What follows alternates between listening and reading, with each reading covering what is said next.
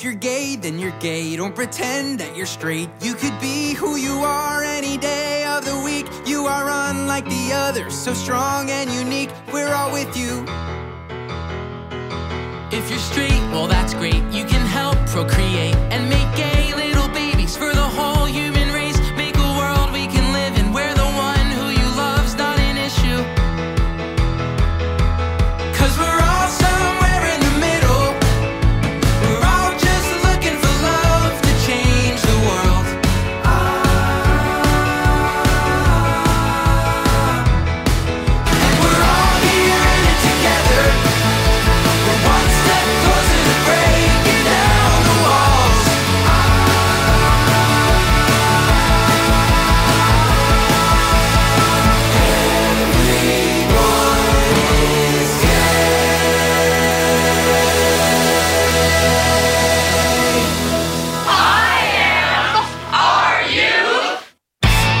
Thanks for tuning in and welcome to IMRU Radio Magazine. the nation's longest running lesbian, gay, bisexual, and transgender radio show. Out front and out loud since 1974. I'm Wenzel Jones. And I'm Abby Dees. And you've undoubtedly noticed we are in Fun Drive at KPFK this week, but we're going to make it fun. We promise. We still have a great show for you coming up tonight. we are going to talk with Troy Masters, the managing editor of the LA's Pride, the Pride newspaper, about the Christopher Street West Pride Festival's controversial switch to a mainstream music festival. And we'll talk with one of the founders of CSW, Reverend Troy Perry, about the origins of the Pride Festival and Parade here in LA. And speaking of origins, we'll share IMRU's 1974 origin story, courtesy of original volunteer Greg Gordon. Greg Gordon, who you is still here and doing wonderful things. Yes, you do. That is a lot of show. But wait, there's more. We'll also be talking in studio with KPFK's general manager, Leslie Radford, about this station and her dedication to the queer community and diversity on these airwaves. Well, like we said, it is pledge time. It is pledge time, and you can start small. You could just donate $25 and you become a member of KPFK for that scant, scant amount. And, you know, we know that people aren't just thrilled when they tune in and it's pledge drive time, but it really is what keeps KPFK going. We are sponsored really entirely, pretty much, by our listeners, KPFK and IMRU. But if you can help us, we would love to show you a thank you. And we have a few things actually on IMRU tonight that you might be interested in as a thank you from us for showing your love. If $25, like Wenzel said, you can become a member of KPFK. Um, for $50, you can get your own KPFK t shirt, a coffee mug, or a tote bag. And who doesn't want a t-shirt, coffee mug, or tote, Or tote bag. I know. Yeah, I and for seventy-five dollars, you can get From the Vault, which is ten hours of gay and lesbian stories on CD, and that is from the famous archives just upstairs from here. That really is some of the most amazing stuff in our archives. It Uh, I mean, the greats of the, our movement and our yeah. history. And So if then you've got a long car trip coming up, ideal. it's really good listening. And for $100 as a thank you to you, you can get a bundle of three books. Or a bundle of six DVDs. And should we talk about those books or maybe we'll talk about them a little later? Let's later? talk about them later. We'll talk about 'em a we'll little later. Coming They're great back to books. this topic You want 'em. a few times. We know you want them. And for $150, you can join the world famous KPFK Film Club. Details to follow. And now, here's the national and international news from This Way Out. I'm John Dyer V And I'm Jason Proctor. with News Wrap, a summary of some of the news in or affecting LGBT communities around the world for the week ending May 7th, 2016. Backlash against Mississippi's so called religious freedom law continues. HB 1523, passed by the overwhelming Republican majority in the state legislature and proudly signed by Governor Phil Bryant, allows employees in both the private and public sectors to refuse service to anyone they don't like based on sincerely held religious belief or moral conviction. LGBT people are the less than subtle targets. A growing number of business leaders and entertainers have condemned the law. Hundreds of protesters gathered outside the governor's mansion in Jackson on May 2nd to demand repeal. Representatives from the Human Rights Campaign, the NAACP, the ACLU of Mississippi, the Southern Poverty Law Center, and Planned Parenthood joined in. The Kansas state legislature adjourned on May 2nd without taking any action on two anti transgender bathroom bills that would have rewarded students who reported violations of the law. The bills barred trans students in public schools, including state colleges and universities, from using the sex segregated facilities that correspond with their gender identity, including restrooms, showers, and locker rooms. The bills offered $2,500 in damages to any aggrieved student who witnessed a trans student using the prohibited facilities. What critics call the nation's most terrifying anti trans ordinance was passed unanimously in late April by the Oxford, Alabama City Council and then repealed by a vote of 3 to 2 just a few days later. The ordinance imposed a fine of $500 and up to six months in jail for the misdemeanor crime of using a public restroom that didn't match the gender listed on a person's birth certificate. Opponents led by the Southern Poverty Law Center and the ACLU, which specifically threatened a lawsuit, told the City Council on May 4th that the ordinance also threatened the loss of substantial federal funding because it violated national anti discrimination laws. Satisfied SPLC staff attorney Shanir Ezzy told reporters that nobody should be criminalized for simply using the restroom. In a related story, rabidly homophobic Alabama Chief Justice Roy Moore has been suspended and faces possible removal from office. A state commission on May 6th charged him with six counts of ethics violations surrounding his obstructive actions against marriage equality following the Supreme Court's June 2015 ruling. He claimed that the ruling didn't apply in his state and ordered Alabama probate judges not to issue marriage licenses to same gender couples. Meanwhile, national political correspondent David Weigel noted in the May 3rd edition of the Washington Post that transgender people won a somewhat queer electoral victory this week. Far right Republican presidential wannabe Senator Ted Cruz of Texas tried to make his last stand in the Indiana state primary a referendum on trans rights. He warned about predatory men invading women's and girls' bathrooms and railed up and down the state against rival Donald Trump for not joining his crusade. Cruz then lost Indiana in a landslide and ceded the Republican nomination to Trump. Mara Keisling of the National Center for Transgender Equality said that Senator Cruz's desperate attempt at using transgender people to scare people and drum up support clearly didn't work.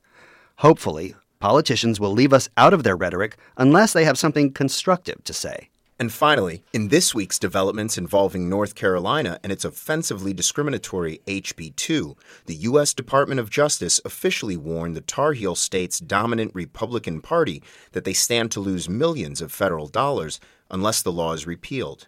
HB 2 bans local governments from protecting LGBT people from discrimination or from even passing a minimum wage that surpasses the state standard. HB 2 is best known, however, as a bathroom bill because it also requires trans people to use sex segregated public facilities based on their birth gender, not the gender with which they identify. U.S. Deputy Assistant Attorney General Vanita Gupta issued separate letters to state officials and to North Carolina's public university system this week, warning that HB 2 conflicts with Title VII of the Civil Rights Act of 1964 and Title IX of the Education Amendments of 1972. Both documents ban sex discrimination, which courts and the Obama administration have determined to include discrimination based on gender identity. The letter told state officials to begin a repeal process by Monday, May 9th.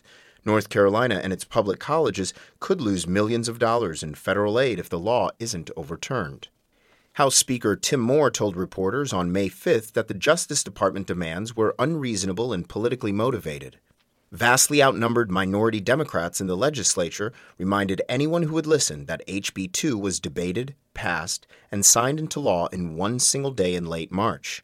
That's News Wrap for the week ending May 7th, 2016. Produced by Steve Pride, written by Greg Gordon, and recorded at the studios of KPFK Los Angeles. Follow the news in your area and around the world. An informed community is a strong community. News Wrap from This Way Out is brought to you by you. Help keep us on the air and in your ears at thiswayout.org, where you can also read the text of this newscast. For This Way Out, I'm Jason Proctor. And I'm John Dyer V. Remember, you can hear all 30 commercial free minutes of This Way Out on the podcast at thiswayout.org and on iTunes, SoundCloud, and Stitcher. And you know, things are happening so fast in North Carolina around HB2 that we have an update just from our little news story on it just now. Today, in response to a demand from the U.S. Department of Justice that the state of North Carolina repudiate the part of House Bill 2, HB 2, that requires that people use public bathrooms that match the sex on their birth certificates, North Carolina Governor Pat McCrory sued the Department of Justice and the U.S. Attorney General Loretta Lynch. And then Loretta Lynch and the Department of Justice sued Pat McCrory in the state of North Carolina for violating the 64 Civil Rights Act, Title IX, and the Violence Against Women Reauthorization Act, um, which is a lot of law. That all happened today. And that, in and of itself, is amazing and setting the stage for this issue to go all the way to the Supreme Court, I think. But even if you're not a law wonk like me, what was truly incredible today was Loretta Lynch's press conference announcing the lawsuit. I don't think we've ever seen such a direct clear declaration of the right to dignity and equality for trans people from our federal government before today. We have a little clip of that. Let me also speak directly to the transgender community itself. Some of you have lived freely for decades, and others of you are still wondering how you can possibly live the lives that you were born to lead.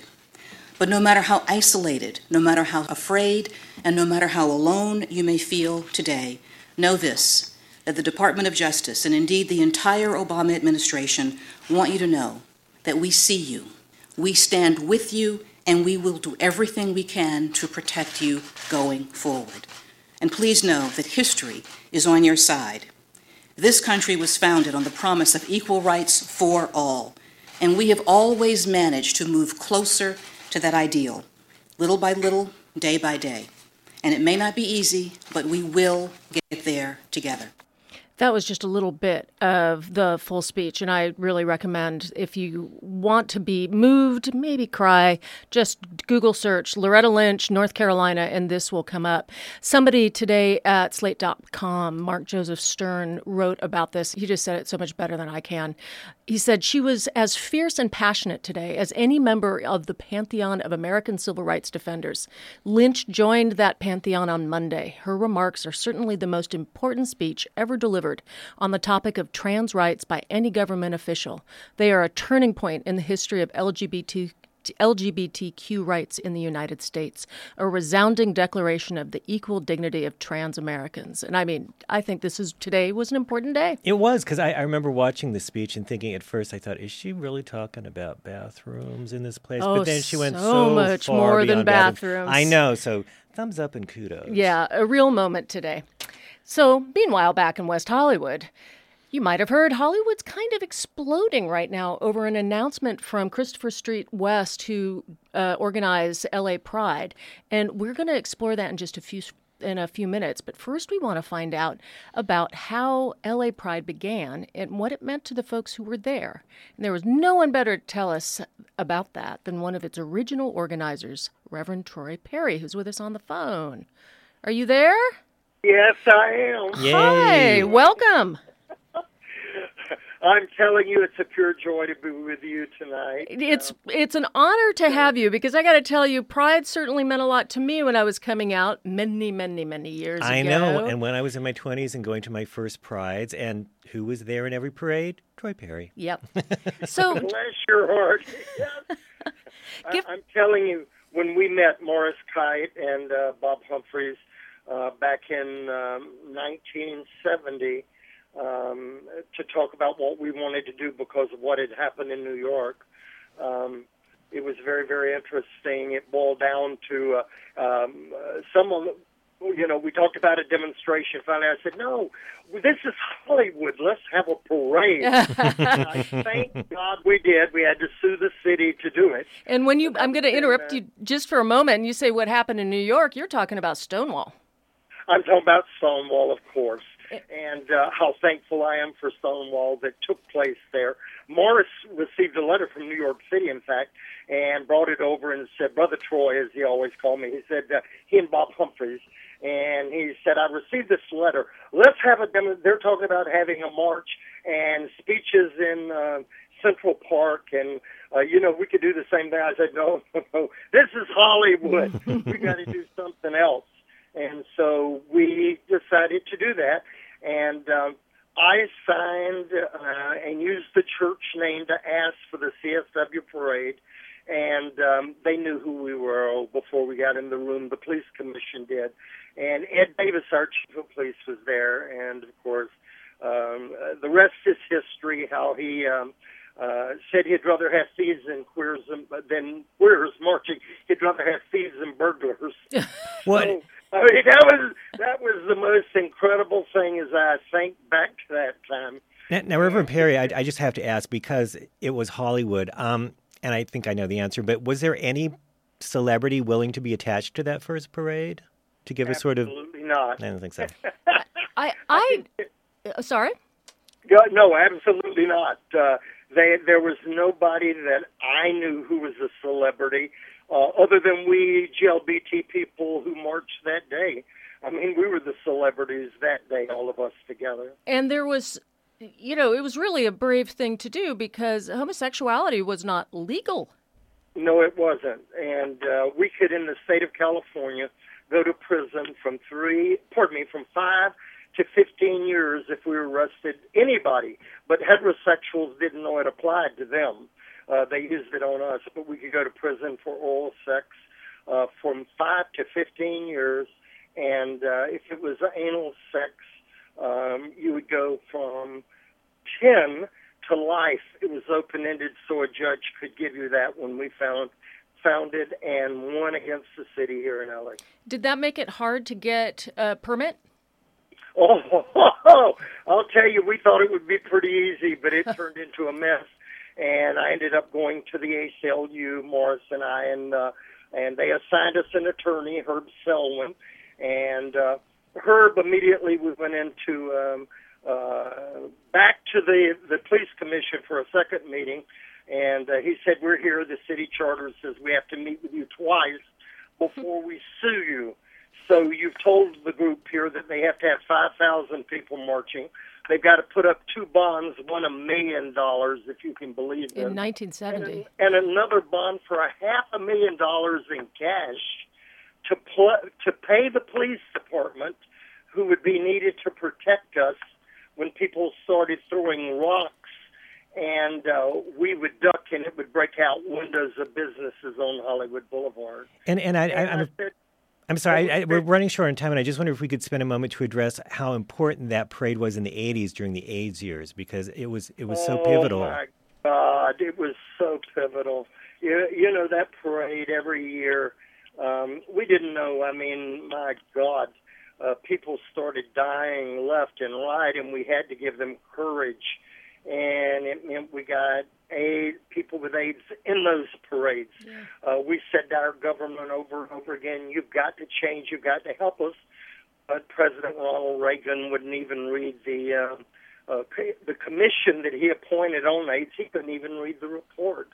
And um, I'm one of those people who went to Washington D.C. and was arrested in front of the White House um, and demanding that something happen with AIDS and um, it was very close to me because my partner Philip and I, who are celebrating uh, uh, June, you know, in June our 31st year together. Philip has been HIV positive probably ever since we met, but we didn't know it for two years when he and I were tested. And uh, so for me, it became a very personal issue but the parade made a difference for people. It gave people courage, and that's what it should do.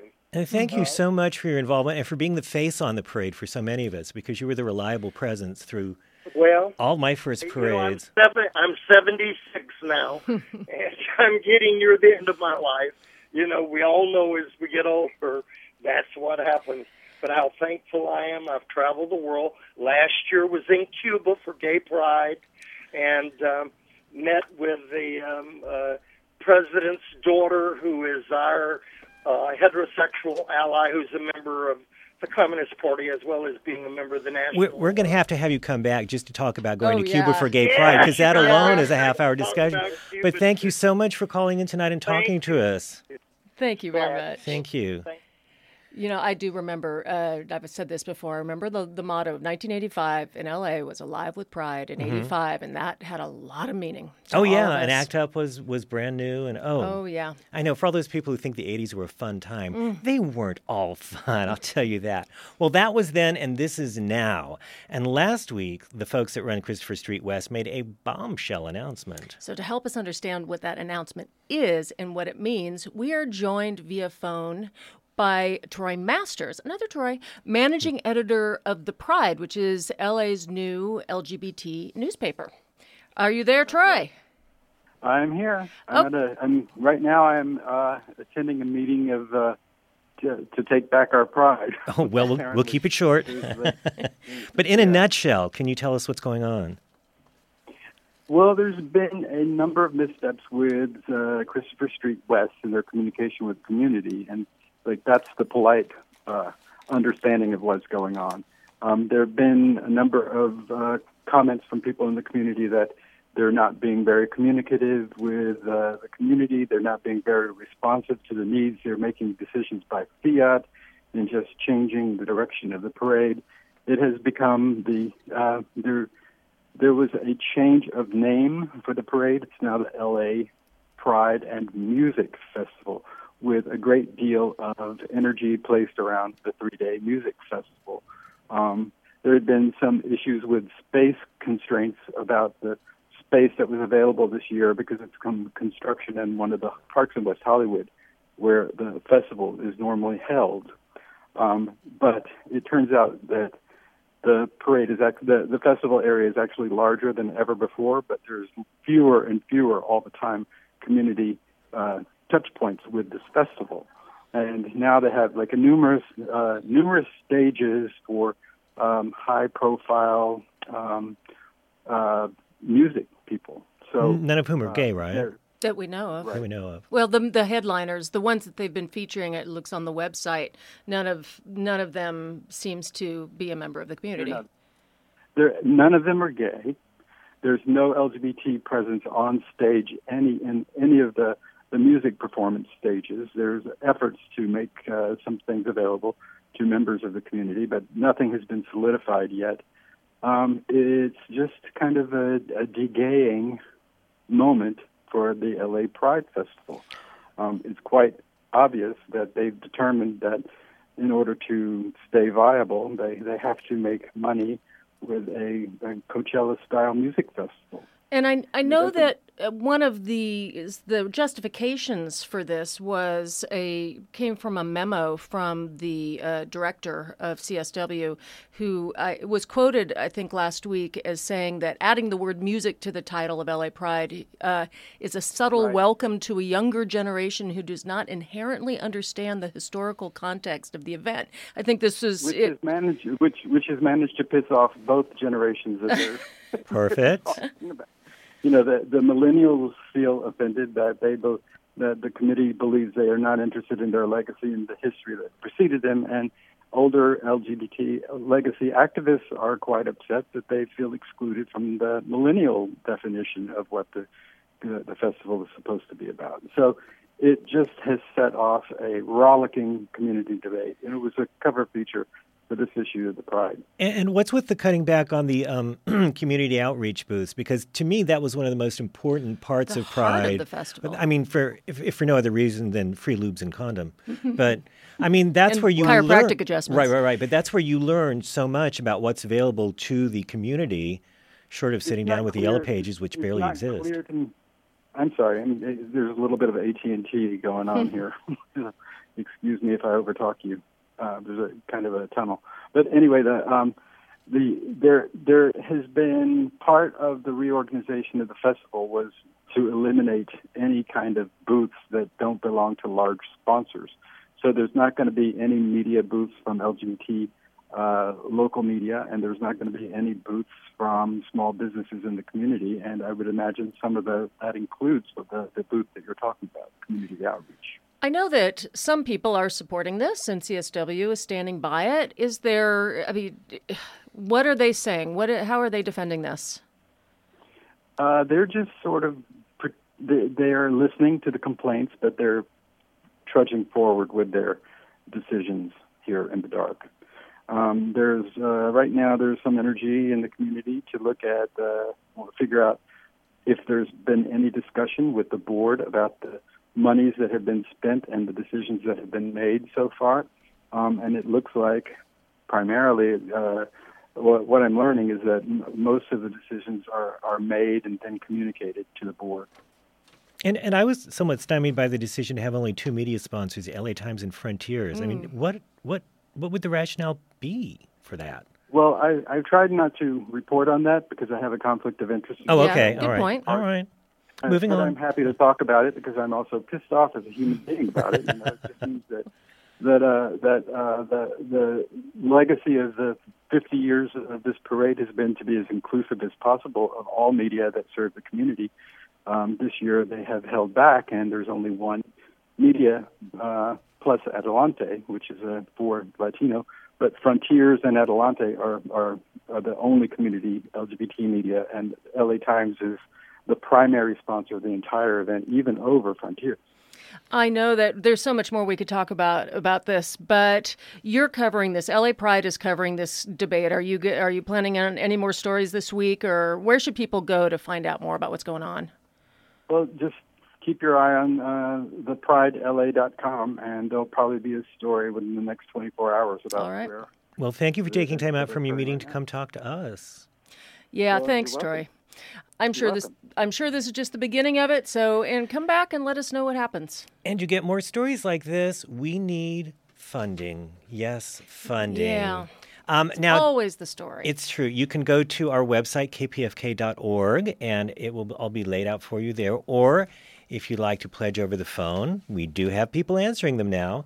And the number is 818 985 5735. And you can pledge $25, which will make you a member of KPFK. That's got good karma associated with it. I know, it makes and you feel we good. want you to be a member. I know. And for 50, you can get the classic t shirt, coffee mug, or tote bag Oh yeah.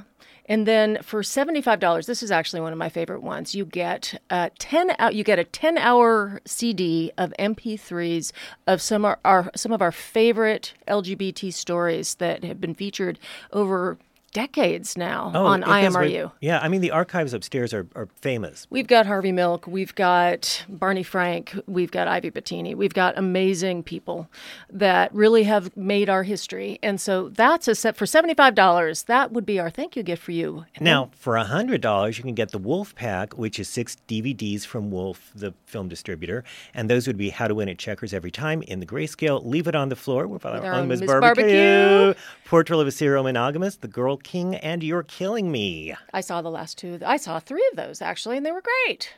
Or you can get the book bundle. This is $100. If you're a film person or a book person, you can choose whether you get the Wolf Pack for the six DVDs or the book bundle of three books. And those are really important books that just came out recently. The first is by Michelangelo Signorile It's Not Over Getting Beyond Tolerance, Defeating Homophobia, and Winning True Equality. And then, then comes Marriage, United States v. Windsor, and the Defeat of DOMA by Roberta Kaplan, who Whom you actually interviewed? Yes, we spoke to her. It was great, fascinating book about a very important moment. And then finally, Frank, A Life in Politics from the Great Society to Same Sex Marriage by Barney Frank, who, we you- also talked to. You heard him right here. And then for $150, the KPFK Film Club, and we'll give give you details on that later. But please call 818-985-5735 or go to kpfk.org because revolutions cost, Cost money. money. So still to come, Greg Gordon shares the story of IMRU's origin, and we'll talk with General Manager Leslie Radford about KPFK's future. Don't go anywhere. We'll be right back. Oscar Wilde, magnificent playwright, coming up now on the Rainbow Minute. Oscar Wilde was born in Ireland in 1854. Graduating with honors from Magdalen College, Oxford in 1878, his lively wit and flamboyance had blossomed. Those traits soon brought him the notoriety he craved. Not long after he married and fathered two children, Wilde began secretly sharing his affections with young men. In 1891, he found success with his novel The Picture of Dorian Gray. The next spring, he began a love affair with a young fan, Lord Alfred Douglas. In 1895, shortly after the success of Wilde's first play, Lady Windermere's Fan, he was arrested for his romantic liaisons with young men. He was tried, convicted, and sentenced to hard labor for two years. His brilliant career had effectively been dashed by, as Wilde put it, a love that dare not speak its name.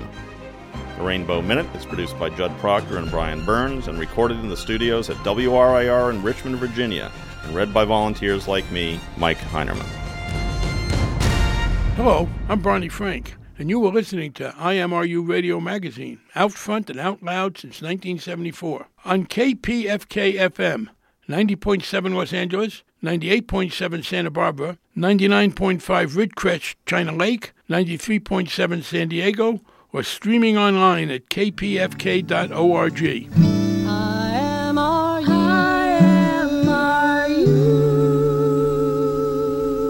Welcome back. You are listening to IMRU Radio. I'm Abby Dees. And I'm Wenzel Jones. And the time is now 731.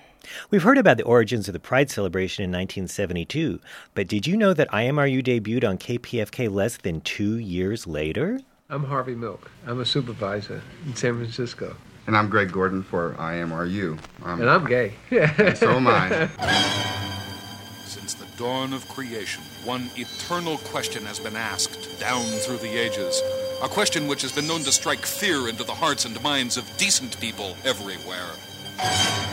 A question so overwhelming in its challenge to human identity that some people have been driven to the brink of despair whenever such a question has been asked of them. Are you ready to accept the challenge? Do you dare to confront the question of the ages?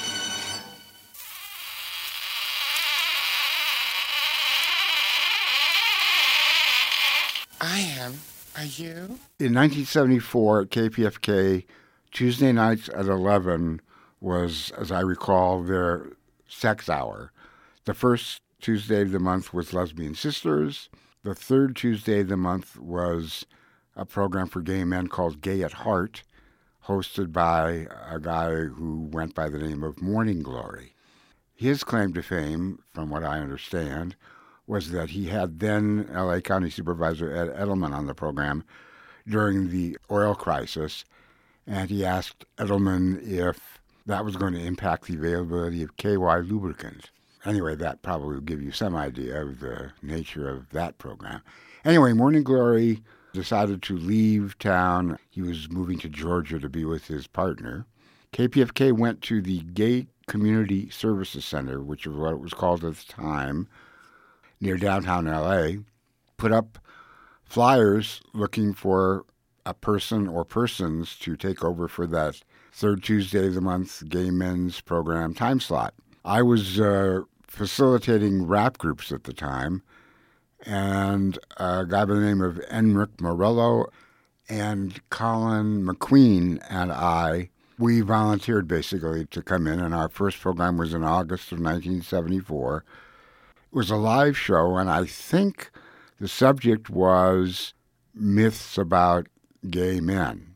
And it was open phones, and we didn't take over the name Gay at Heart. The first name I can remember of the collective was the Great Gay Radio Conspiracy. And eventually we came upon IMRU.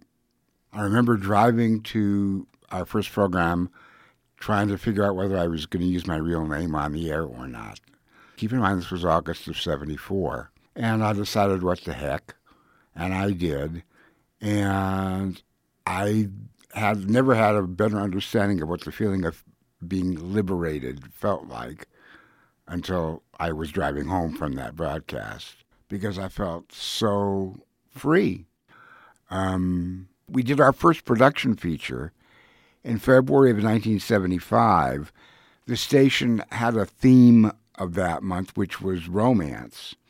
And so our program was Gay Romance, some alternatives for the 70s. And we divided it into monogamous relationships, open relationships, and being single, and the proponents for each of those. And we mixed with music, and it was had pre recorded. Yeah, those were heydays, I guess.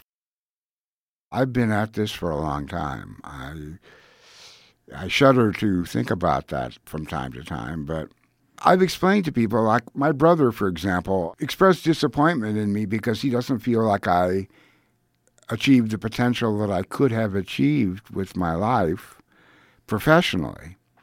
And I've tried to explain to him that I really, it may sound corny, but I've, I felt this is sort of a calling.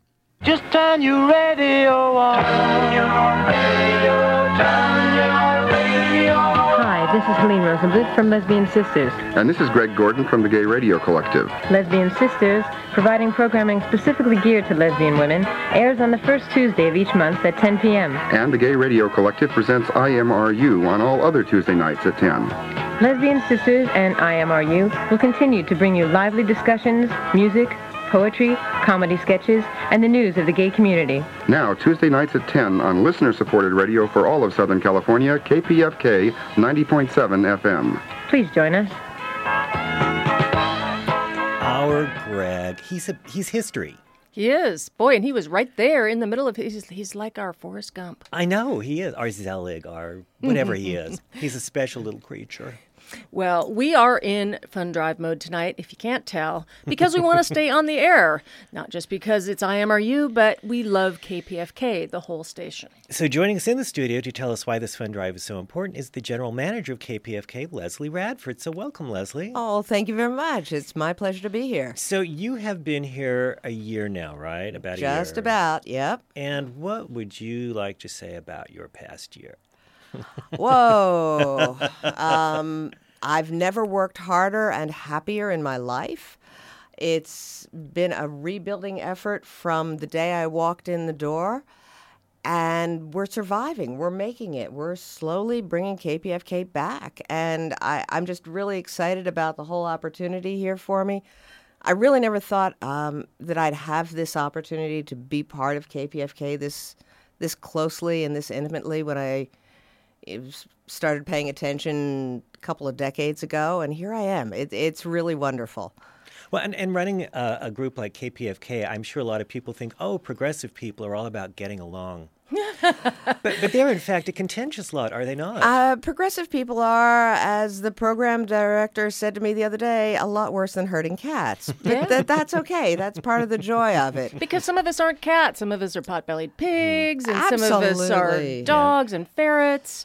You know, which is great. And you got to get them all coming and going and in and out of the building smoothly, and try to make ev- sure everybody gets along at the same time. It's it's a wonderful challenge. It's fascinating. The people I've met have been so dynamic and so committed to KPFK. I just love being here. But in ways, though, it sounds like steering an oil tanker. It's like, I want to do this, but it takes 10 miles to get the ship to even begin to turn. Yeah, I thought I could do all this in six months. Um, Oh, youth No, this is this is going to be a several years effort, but we're doing it, and we're doing it in spite of tremendous odds. I was just saying to somebody, you know, CBS has sold off its radio division. Clear Channel is looking at bankruptcy at this point. Um, KPFK is rebuilding radio almost single handedly here. The Pacifica Network is determined to make radio a different and new and fresh and vibrant medium again. And right here at KPFK, we're making that happen. But the business model here is so, it, it seems to me so overwhelming and daunting because you don't take corporate money, you don't take government, or not much government money. I mean, you, you don't rely on corporations, you have to rely on your listenership, and that's so unique and special and difficult. That goes way back to our founder, Lew Hill, who came up with the theory of listener sponsored radio that became all of those national public radio stations, all evolved from his statement about listener sponsored radio. We bypass the advertisers, we bypass the corporations, we go straight to folks and say, if you like what you're hearing, it's on you to let us know that. It's on you to support it. And, you know, no, we don't take advertising. We are not beholden to corporations. Lew Hill saw that from the beginning. You will never hear us name drop uh, a product on the air because we've got somebody who's going to give us $5,000 to do that. It doesn't happen like that. Lew Hill is a pacifist probably an anarchist, although there's no serious confirmation of that.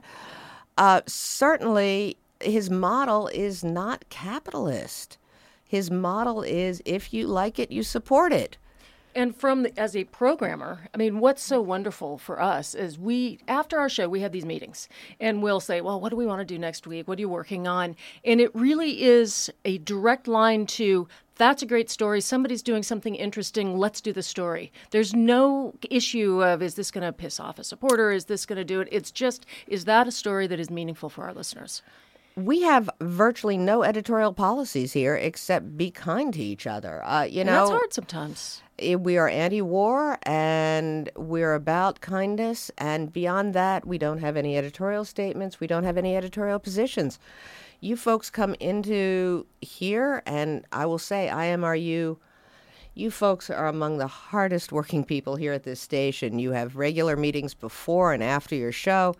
You're you know you spend hours and hours and hours collectively on your production on your research on your editing just to bring an hour of radio to folks. And it's all a gift of love, which is wonderful. But, you know, even gifts of love have underlying costs. Yeah. Uh, you know, just the electricity to send this signal uh, out into the world uh, costs us. I mean, our electrical bill for this station alone is about $3,000 a month, plus the 2500 we spend for the transmitter at Mount Wilson. Yeah. Just the electricity costs alone. I'm oh, we we walked you. into the studio and found microphones missing. Missing. It's like that stuff happens. Microphones know- break. You can't go without them. So I'm just going to pause for this moment because this is what we're talking about. It really is our listeners that are keeping this ship floating. Absolutely. And so I would like to reach out to our listeners right now. Um, if you would like to keep listening, if you like what we're doing, if you like what we're talking about, and this is something you want to be a part of for the foreseeable future, why don't you give us a call and give us what you can? It really doesn't matter if it's $5 or if it's $500. It means so much that you give what is a meaningful contribution for you. But if it's 25, you become a member That of is true. KPFK. That's true. And that number is 818 985 5735, or you can go to the website, kpfk.org. Now, can we discuss the KPFK Film Club? Because this is one of the best premiums ever. Absolutely. We're so pleased to be able to bring that back. The Film Club is a deal where for $150, just $150, we guarantee you 12 films in a year. The fact is that we're putting making available 30 and 40 films. All you have to do is call the front desk, make a reservation, and you get tickets for $150 for a year's worth of film club. Movies from all over Southern California now. We used to be pretty LA centric. We've spread that out. We've brought it back. It's a wonderful, um, wonderful contribution to the station. I also want to thank all the theaters, and I wish I had the list in front of me. All the theaters who are making those tickets available because those are absolutely free gifts to KPFK to bring you in at $150. Again, if you have if you've forgotten that number, it's 818 985 5735 to join the film club or just make a donation to KPFK. It just oh, some of the things, some of the films that have been in the film club are the fabulous Baron Munchausen, A Journey to the Beginning of Time, The Fabulous World of Jules Verne. These are all very sort of similar themes. Midnight Special, Pay Dirt, Metropolis, Willy Wonka and the Chocolate Factory. Recent ones like My Big Fat Greek Wedding 2, Barbershop, The Next Cut. Tons of films. And I have a cheat sheet in front of me that lets me know that the cinema partners include Cinefamily, the Art Center in Long Beach, and Tristone Cinemas. That's beautiful. And, you know, I don't think you mentioned silent theaters on there. Well, it's not on there. One I told you it was my a cheat sheet. favorites. I I love the silent theater. I love all of them, but silent theater is such a treat because you you can't get that sort of Mm-hmm. film anywhere else right now. It's not. They're, they have talkies there, but Yep. the feel of the place. Well, and the is- building has a, a bit of a history itself. Oh. Oh, I'll tell you afterwards. Oh, I thought everybody knew this one. No. Or do we but anyway, know? Film Club is $150, and you can just call 818-985-5735 or go to the website, kpfk.org. Or if you would rather have movies that you can watch at home yourself, you can get, for $100, The Wolf Pack. Uh, that is six DVDs, and they are How to Win at Checkers Every Time, in the grayscale, Leave It on the Floor, as we mentioned, starring our very own Miss Barbecue. Portrait of a Serial Monogamist, The Girl King, and You're Killing Me. And you've seen a couple of these, s- haven't yeah, you? yeah. yeah, no. you know, The most recent one was "You're Killing Me," which I thought was hysterically funny. That was a great film, and of- one the uh, person that we interviewed was a serial killer in the movie, and so I was kind of alarmed to actually be sitting here with him because he was very convincing as this sort of attractive serial killer. That sounds like a bundle I may have to get. Yeah. Okay. There you go. You can pledge right now. Well, so for those people who think who tune in and they go, "Oh God, it's pledge break again." I mean, how how can we make this a little easier for people to get their heads around that that pledge break is just sort of something we have to do? It is something we have to do, you know, and if you add if you added up all the advertising minutes over the course of a year that you're not hearing because this is KPFK, it would just about equal our fund drives. I mean, it, that's really how it works. I've done the math and it's pretty darn close. Um, I would also say to everybody out there who's thinking to themselves, oh, yes, I should do that. No, do that now. Take out your mm-hmm. cell phone, okay? Take out your cell phone. We've got folks in the phone room right now who are volunteering their time to take your pledge. Don't tell yourself you're going to do this later. You're going to get the film club later. You're going to get that wonderful bundle of DVDs later. Do it now. Just take care of business right now. Dial 818 985 5735. I should say that slower, shouldn't I? Well, we can do it together. Eight Nine, nine eight, eight five, five five, five seven three five. so Leslie, what do you see in the future for KPFK now that you've been riding this horse for a year and you've got it, you know, it's sort of It's it, following your lead. Eh, Well, it, it is sort of following my lead, I hope. Um, what I want to do, a big dream here, is recreate radio as a brand new, amazing medium in the 21st century. I, the word radio is apparently, according to all the linguistic reports out there, an old fashioned word. Hmm. But it's a charming old fashioned It word. is a charming old fashioned word, but it's been replaced by broadcast. oh. I want to make radio, the word radio, something that people get excited about now. It's not just retro, but it's both retro and it's cutting edge at the same time. And we're working on some of that. I mean, it's hard. We have lots of listeners who are very used to what they hear on the air, who are very used to their favorite programmers. And, you know, I love everybody here, but we've got to find a model for radio that works today and will work 10 years from now and will keep KPFK on the air 10 years from now and 20 years from now. And for those folks who are older, like me, I was accused of being ageist until someone found out my age. um, but those of us who are older, we need to understand that we're building a KPFK that you heard back in the 70s, only we're doing it in a 2016 kind of way. And we're doing that so that we can get folks who were you back in the day listening now so that the station will be here in 40 years.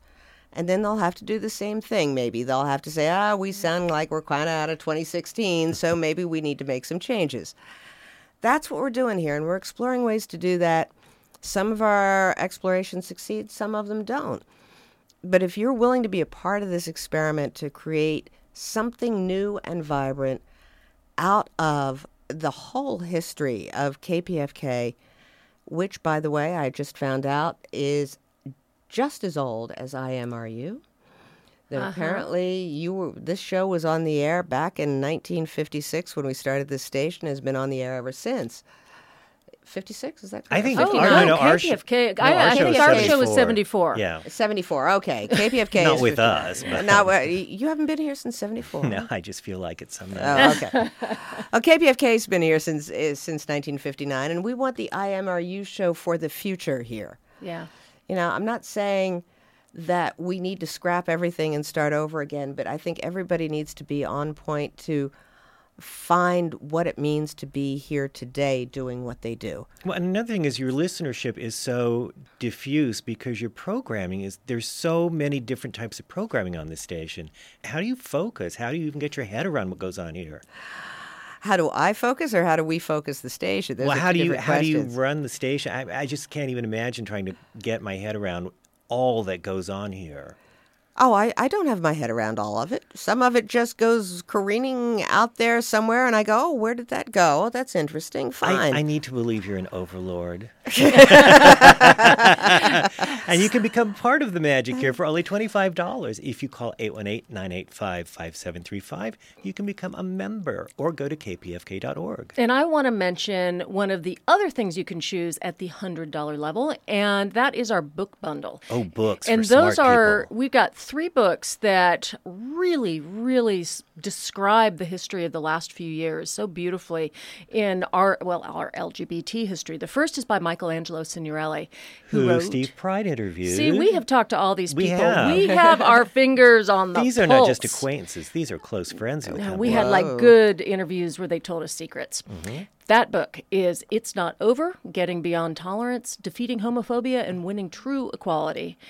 Then we also, because we talked to Roberta Kaplan here in this very room, she wrote Then Come Marriage. Well, she wrote that book about her experience of taking the case of United States v. Windsor and ending DOMA to the Supreme Court. Um, that's part of the bundle of three books. And then finally, we have Frank. A Life in Politics from the Great Society to Same Sex Marriage by Barney Frank, who also came here and talked to us. And those book bundles are $100 for all three, a bargain by any estimation. And don't forget, there's also the Wolf Pack, which is six DVDs that are gay and lesbian, how to win at checkers every time, in the grayscale, leave it on the floor, again, Miss Barbecue, shout out. Portrait of a Serial Monogamist, The Girl King, and You're Killing Me. $100 for six DVDs or three books. 150 will get you the KPFK Film Club. So just call 818-985-5735 or go to kpfk.org. or if you've just got a little bit that you want to share with us because this kind of stuff means something to you, please call us. There really is no amount too small, and we appreciate everything that you can do. And by doing that, you really become part of this history. Just before we started talking, Leslie, you we were talking about how KPFK started in 1959, and you had said I made the comment that that was when my mother was still a John Bircher, and I know my mother's going to call me after this and get very mad that I said this on the air because she's no longer a John Bircher. She's a good progressive. But you then you said that there was actually a John Birch show. That's my on the understanding. station. That's my understanding that we really started with uh, no real political direction, just doing things that were not being done. And somewhere in the 70s, with uh, and in the late 60s, with the civil rights movement, the LGBTQ movement, the feminist movement, we became what we are today, which is progressive radio. And still, we broadcast things you will not hear on mainstream media. If you listen to mainstream media anywhere, you won't hear the information, the news, you won't hear the discussion of the Pride Parade that you just heard here. You won't hear that anywhere else on your news. And we're going to be focusing more and more, um, as long as I'm here, on that sort of local issue, on that sort of what's happening in the streets. Most media today is focusing, uh, is syndicated, meaning it has to broadcast uh, the same thing here as it does in Washington, D.C. Excuse me. And she's back. And I'm back. and there's a there's a big niche here in radio for what's happening on the streets of Southern California. And we're going to be addressing that. We're going to be working with that. But I also want to tell everybody who's listening that I personally look at the numbers from each show.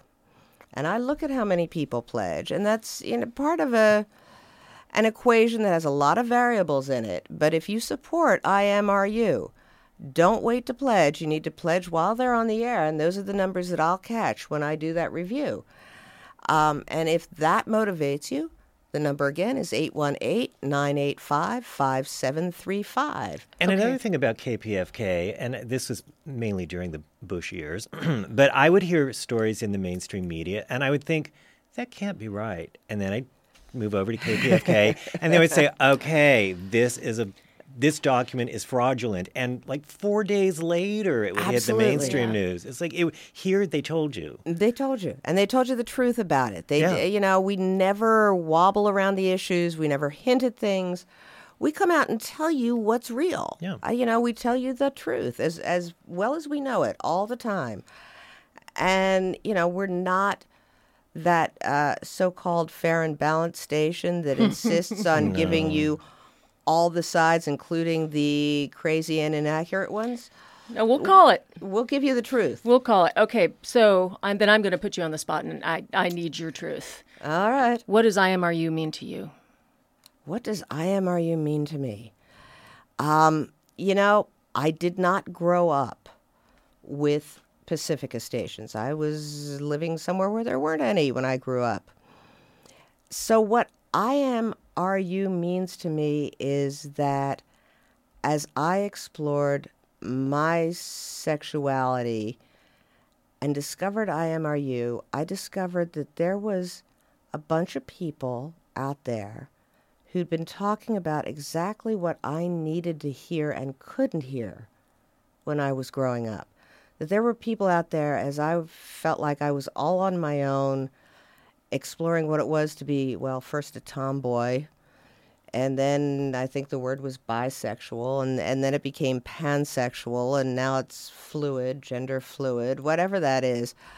That I, that a lot of people in LA in Southern California got some support in that journey along the way. And when I came here to LA, and you know, it's always been an exploration for me, my sexuality. And you know, I discovered that there are people who've been talking about this for 30, 40 years now and having these conversations. And it felt, I won't say home, but it felt comfortable. Yeah. It felt right. It felt like, oh, thank God. Well, and you've got the strongest signal in the area. So this Absolutely. this isn't just an LA show. It goes out to Ridgecrest, it goes down to San Diego, it goes up to Santa Barbara. Goes so, out to Riverside. yeah, It's all over the place. Reaches a lot of people. 110,000 watts, the biggest signal west of the Mississippi. And, you can be a part of it. Just call 818-985-5735 or go to kpfk.org. $25 to be a member, $50 for a t-shirt, coffee mug, and tote bag, $75 for Friend of the Vault, gay and lesbian stories. And Leslie, I really want to thank you for saying that because I think that's what I am or you meant to me, means to me now, meant to me 30 some years ago when I came out. And I know it means something to people listening all over Southern California. So Our director is using exclamation points, so say, we have, "We have to to go. this baby up. so our, our thanks to I Am or IMRU's coordinating producer Steve Pride, our director Michelle Marie Gilkison, our board op Gary Baca, and our Rainbow Minute producers Jet Proctor and Brian Burns. You can find us online at imruradio.org and follow us on Facebook at IMRU Radio, where the link to the latest show is posted every Tuesday afternoon. Oh, P.S. Thank you so much for coming, Leslie. Oh, Leslie, okay, we'll thank close you. with a mashup from outgame musician Brad Hampton. That is pretty self-explanatory. Brother, can you spare a dime and 10 cents a dance? Good night, Good from the New Depression. Once I built a railroad, made it run, made it race against time. Once I built a railroad, now it's done. Brother, can you spare a dime? Once I built a tower to the sun, brick and rivet and lime. Once I built a tower, now it's done. Brother, can you spare ten cents a dance? That's what they pay me. Gosh, how they weigh me down.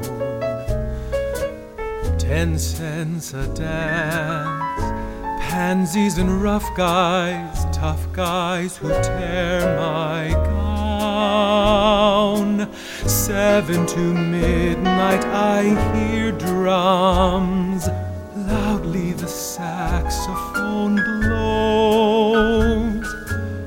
Trumpets are tearing my eardrums. Customers crush my toes. Sometimes I think I found my hero, but it's a queer romance. All that you need is a ticket. Come on, big boy, ten cents.